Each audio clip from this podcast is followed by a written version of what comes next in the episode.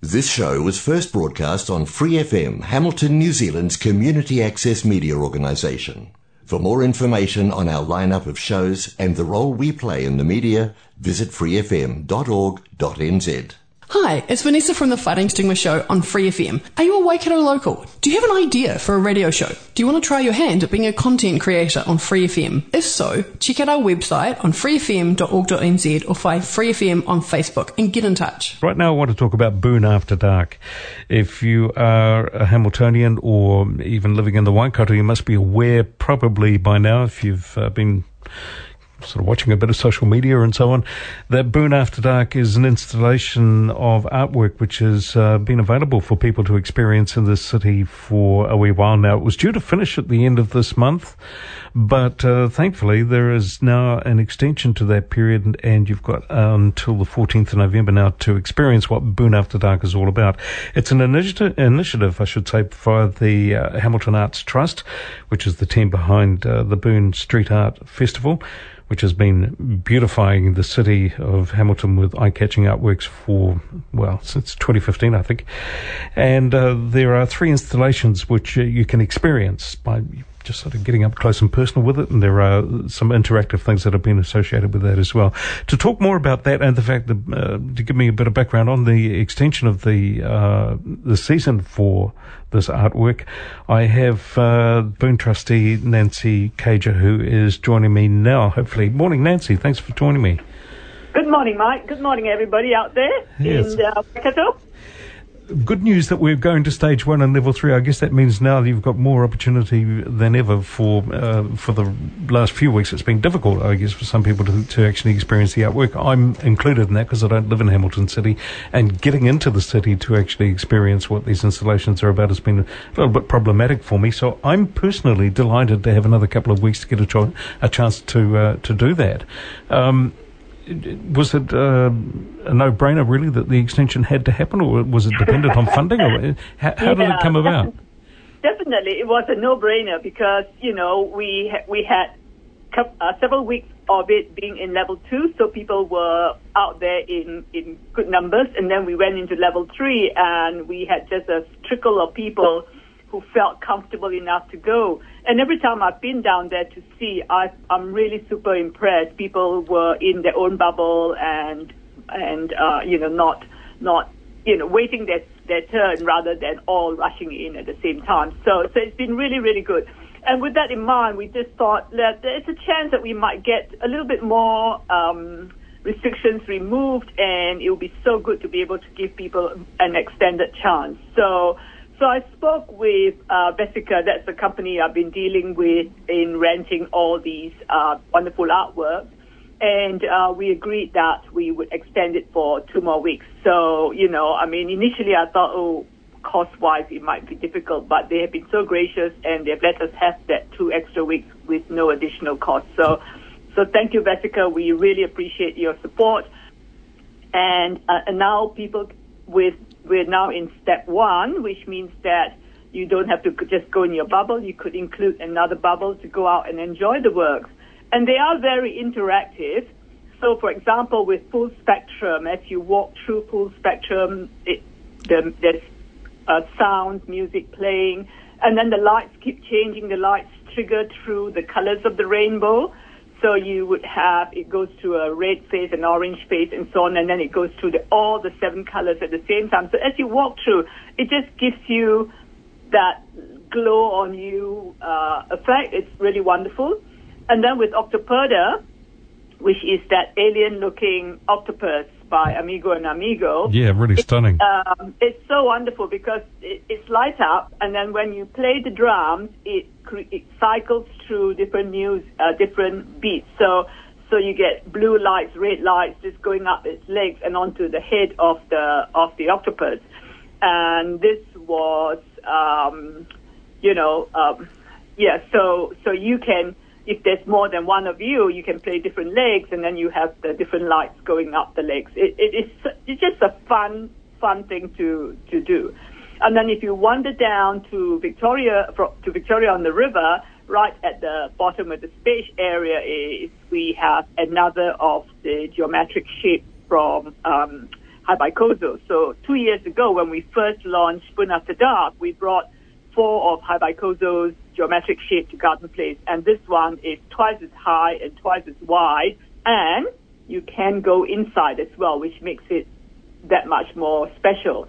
Because you know when you when you're in there and you're looking through all the beautiful laser cut um, uh, patterns and looking out to the sky or looking out to the environment, it really is wonderful. And then at night, it, the lights come on. So we've tried to change the, the lights uh, you know, different times as well. So sometimes it's purple, sometimes it's orange, sometimes it's green.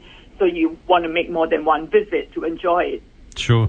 And uh, twilight or early evening is probably the best time for all three of those yes, installations, isn't it? Right. Mm. That's right. I mean, it's just as beautiful in the daytime because um, Octopoda is kind of like a bronzy color, like a goldish color.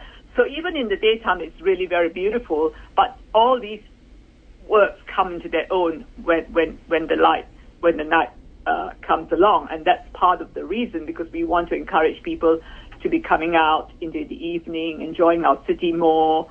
You know, unfortunately, with with the level that we're at, a lot of businesses cannot open for uh, sit down meals, but you can still go and take have a takeaway so you can still go and enjoy it and then pop into one of the eateries and get a meal from them.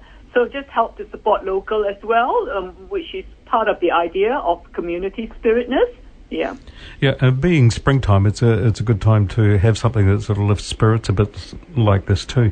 Nancy, I just wonder, can can you back up on this a wee bit for me and just tell me how uh, Vesica works? Because these artworks, you said you they're installed through um, Vesica as a company. I mean, they, they make these artworks available. How, how does it operate? Do they move them around the country? Do, do cities have to rent them? What, what happens? Yes, right. Because so effectively, these works are are created and designed by artists um, all over the world. So, so Full Spectrum, the one with the rainbow, that is designed by Anthony himself. Anthony owns uh, Vesica, so he is the one who has designed that, and his his business has um, done the the prototype and the construction of it.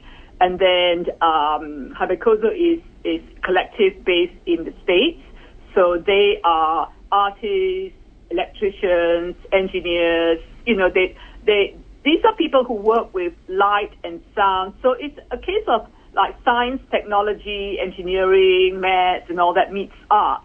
And um, with Amigo and Amigo, they are based in Australia, and they do some absolutely amazing work. Last year, we brought uh, the shrooms, and that was by Amigo and Amigo. So you can see how creative they are. The sort of work that they do are so diverse. You've got the inflatable shrooms, and then you've got the Octopoda. You would not think that they were the same artist group, but they are. Mm. So, so if I didn't have an intermediary like Vesica, I would then have to go and negotiate with artists around the world to try to bring the works in, which makes it possibly more costly and and also uh, a much bigger task to do. Uh, whereas Anthony's already got the relationship going with several of these groups, and so um, he he can facilitate a, a much easier transition, and uh, and also because his company does the installation and the deinstallation, so I don't have to go and find a whole group of fabricators to put it together as well. So some of the work, for example, HYBYCOZO's work, he would produce it under license. So the design is done by the artist, but he would produce the work under license, and some will be produced in, in the country of origin and then and then freighted to New Zealand. And by sh- by having more than one city able to use it, we effectively are sharing costs. So it becomes cheaper for each city to be able to have these works in the community than if, let's say, we had to do it ourselves and approach the artists. We would have had to pay the full cost rather than part of the cost. So it's a win-win situation all around. It's just amazing. It sure is, and uh, I can see two great benefits for this. One, for the cities involved, like uh, Hamilton gets to, to, look at different artwork every time you do this, uh, and it comes from places that we wouldn't normally get exposed to. But okay. also, also great for the artists concerned to get their work uh, known internationally uh, yes. through the efforts of, of companies like uh, like this that can take charge of, you know, like, like Vesica does uh, of taking charge of making sure that the artwork is installed properly, that it's uh, you know moved around, that people get the chance to see it. It, it really is a win-win and a terrific initiative. Yeah. You, you must already be thinking about what you're going to do for next year. Oh yeah, you know, next year our plan is uh, to move it slightly forward, where we want to trial it and see whether it works. So we, we will probably do Dark uh, 2022 around June, July. The reason for that is because next year is the first year that Matariki is an official public holiday. So we thought let's try and see whether we can bring it forward during that time and see whether we can get some local collaboration um, to do what whatever we can to celebrate the event.